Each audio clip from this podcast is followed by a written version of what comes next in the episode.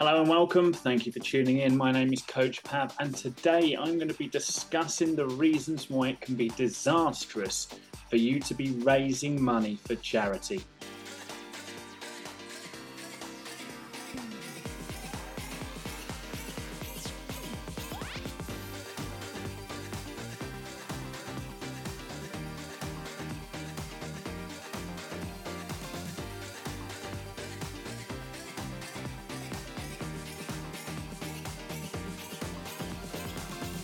It goes without saying that, of course, I'm not suggesting that you just don't raise money for charity.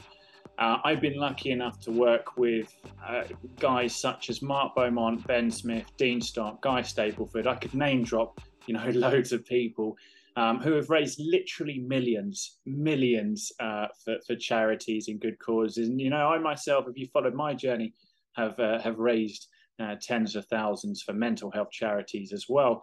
Um, and you know, I think the first thing the first thing is to to note with that is that they probably all would agree with me when I say that the hardest part um, of most of these challenges is actually the fundraising and specifically detaching uh, detaching an emotional response from the amount raised because we all go in with high hopes uh, and when it's not quite reaching our monetary targets um, you know it can be quite soul destroying you know, it would be. It would. Uh, I'm sure that if you put yourself in this, in our situation, or you think about a situation um, where you were raising money for charity, or maybe you've done this before, and uh, you know you really want to raise the most amount for charity. If you put an actual target in place and you're nowhere near, or it's slow going, um, and uh, it's it can be really really hard to uh, to come through that. So today I'm going to be discussing um, my thoughts around how you can make this work um,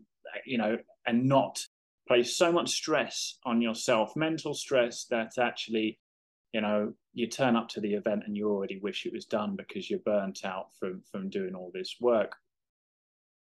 While money can't buy you happiness, I, I I, I, you know, we, we've heard that saying, we've heard that statement for uh, probably all our lives. I have no idea where that originated from. I haven't bothered Googling it. Please feel free to Google and leave it in the comments. Um, but money can't buy you happiness. Um, not necessarily the truest statement, really. Um, so, a study uh, conducted in 2014, and I'm going to butcher this name, so I apologize. Pradnya K. Surana showed that actually people who donate money to charity tend to live happier lives. So I think that in that case, I do believe, and I, you know, I'm one for uh, giving back as much as possible, um, and I, you know, donate to charity. Probably not as much as I should, um, but I do honestly feel like uh, I feel amazing when I do, uh, you know, donate uh, money. Whether that is just giving a bigger tip to someone who served you, and that's been uh, great, a restaurant, um, you know, or a homeless person, just dropping them some money. And uh, I, I, feel like um, personally, anecdotally, that makes me feel great knowing that I'm contributing. And I think that actually when you, you, you if you were to combine that with a meditative gratitude uh, or wellness mindfulness kind of practices i think that actually that is going to go a long way to stabilizing mental health and helping you be more on the the positive side which in turn honestly is going to make you a better athlete. Not many studies at the moment are conducted into that link but if you think about the the the stress long term chronic stress um, what that actually does to you uh, in terms of not just like performance on the bike, but mental health. I'm sure that you'll you'll agree with me that it's a no-brainer that the happier you are, or maybe the less stressed that you are, the better long-term performance you're going to get. And so I think that that's probably the biggest reason why you should raise money for charity. Again, I'm going to go into a, bit more detail of this, of course, um, but I think that if if you can make it work following the tips that I'm going to set out, I definitely recommend that it's good. And if you can't, then you know what, maybe if you can afford to donate for charity as well. I, I think that's you know that's going to be an absolute game changer. Uh, at least it will be a, a step in the right direction. Obviously, that's the biggest positive we can relate from donating money to charity in terms of our athletic performance, at least. But there are obviously, and I've mentioned a couple of them. There's a there's a couple of really big um, uh, problems that come with raising raising money for charity. And, and, the first one is, as I mentioned, the expectation around it. And you you know you want to see a return for your hard work, whether that is riding 100 miles for the first time, doing something like Brighton, uh, sorry, London to Brighton, even race across America, like a few of my guys have done this year, uh, or my Route 66 you you kind of place a big expectation around how much. Um, I mean, I did, and I know the athletes that I've worked with, and I think that people like Mark Beaumont will agree as well. You know, there is a, an expectation around how much you you want to earn, and obviously, I think that we we probably tend to go in with a number that is big and the problem with that expectation is, um, as I said, it creates uh, far too much stress. So I think that if you are, know people, if you you might, you probably know, you probably know just from your your general kind of mentality whether you're somebody that places big expectations on themselves. Be that in athletic performance, probably the biggest uh, measurement or measure that you can go by there. If you are somebody who has high expectations and then struggles to detach, or you know, has suffers mentally when they don't reach those expectations, then raising money for charity is probably a big hard no. at least at least raising money for charity with cycling is a hard no because you're not going to be able to detach and the, the fact that you're going to be trying to train and you're going to be really tired from that and then trying to raise money you know you are going to get to the start of your event and already want it to be over and that's not a great way to enter any event you are like most likely to fail when when you go in with that mentality and I touched on it there. So the second one really is that negative mindset.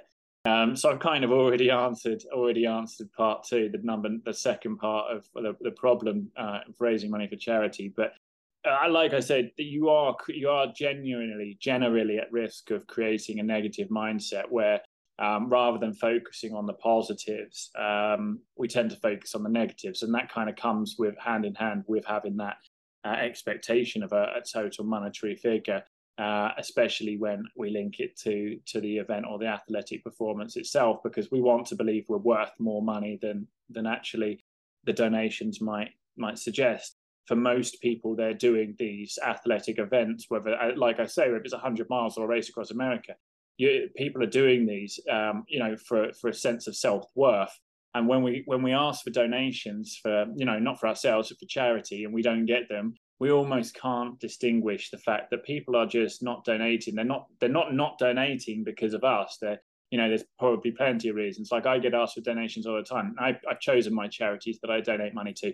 So my answer is I'm sorry, but I'm, I'm I, I very rarely ever donate any extra money. Um, and you know I and that's fine. That's fine for me. I don't feel bad when somebody, even a close friend, comes to me and says, "Will you donate to charity?" And I say, "No, I'm sorry," because ultimately my money goes elsewhere. I'm not i'm not being selfish. And i think that that's something that we have to accept that when people say no or they don't do- donate that's not that's not anything against the person that's asking for the money in question. We need to move on to um, how to do it properly. How to raise money properly for charity. Because it would be a crappy podcast or uh, if you're on youtube a crappy video if i do not give you some actionable information um, and you probably have figured out a couple of these. Maybe you've been a client or you know part of a, a team that I've helped to, to, prepare for something. And I think the th- the first off is actually you know not raising money for charity itself with with you know cycling or athletics is uh, do do something else. You know, you can you can donate your time, you can donate your own money, you could figure something else out that um, that can go hand in hand if if if you know you're if you think that you're going to be at risk of mentally burning out by because of raising money for charity i think that's you know a great way to see the the positive benefits of helping others without the negative you know challenges of dealing with uh, not meeting expectations and not meeting goals. Um, but of course i think probably my my biggest one here is is actually build a team. So you might be lucky enough to be able to be in a position to, you know, pay someone to fundraise. I think that that's probably always something that should be a last ditch attempt. Um, I, you know, the people with, I'm sure there are great fundraisers out there, but the people that I've spoken to have used these, you know, fundraise managers um, never get the return. Um, so if it's a strictly commission based role, then perhaps, but um, often that doesn't you know there'll always be there'll, there'll be always someone to pay them you know a flat fee and their their, their time will be diverted elsewhere so I think that maybe a fundraising manager that you pay or hire is is the last uh, last thing. So I'm fairly confident that everybody listening to this is going to have a good buddy that they ride with, or they know, or you know, could it could do an exchange with, whereby one year or you know three months or whatever it is, one period of time, you raise money for and you do their help on the organisation of the event, perhaps for your buddy, and then you flip round and do it the opposite way next time. And, and quite honestly, I think that that's probably my number one way to do that is to trade with with someone else. Um, because you're always going to get the best of that person, almost certainly, right? I mean, hopefully you've picked wisely with your friends, but um, I think that most of us would, wouldn't have a buddy who, if they had the time to be able to donate into them, they're not doing their own, you know, crazy event. They're actually more than likely going to be able to do that. And that takes the weight the pressure off from you. You know you don't even need to have to worry about how much has been donated. Don't check it. Just let your buddy deal with it and then obviously reciprocate that the next time. So i'm going to summarize uh, this blog um, with my top five tips for raising money for charity by cycling. Um, and i'm literally just going to read these off. So if you are off the blog blog that is on, on my website. So if you're on either um, the, on the podcast or on youtube and you're watching this or listening to this uh, coachpav.com forward slash blog is is where you're going to find this list uh, which uh, you know and, and the blog so you can have a look and lots of other useful resources as well. Plus we have a community now. I'm going on a tangent but we do have a, a community which you'll find on the website where you possibly could find some cycling friends if you have none. Uh, but definitely expand your network and there are lots of people who are more than willing to put their time into cycling related events, even if it's not riding themselves. So you might find a fundraising manager. Back on topic, and uh, with my top five tips for raising money for charity by cycling. Uh, number one, pair with a buddy and share responsibility. One event you ride and your buddy does the groundwork, and then you can swap.